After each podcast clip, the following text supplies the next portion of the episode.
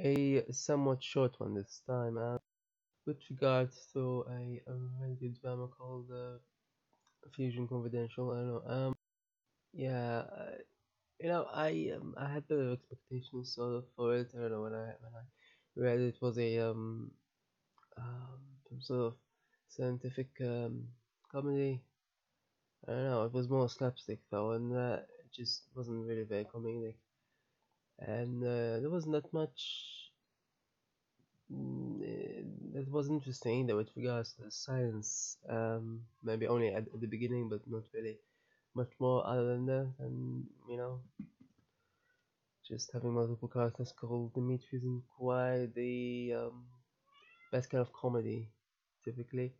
So, so it was sort of a disappointment. Uh, it would have been interesting if they did something more. I mean, at least it had some, um, you know, uh, pleasant music. You know, uh, combining opera with physics. I suppose is interesting, uh, unique. I've never seen or heard it before. So, um, yeah, but um, other than that, it wasn't really uh, very. Um, you know, the, the ending was abrupt, very rushed.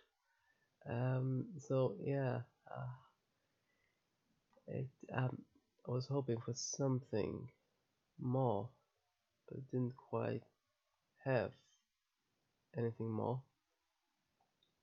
Uh, so I was hoping for some sort of sci-fi, to be honest, but it really didn't have that at all. And as usual, as with all uh, fusion experiments, it ends in disappointment.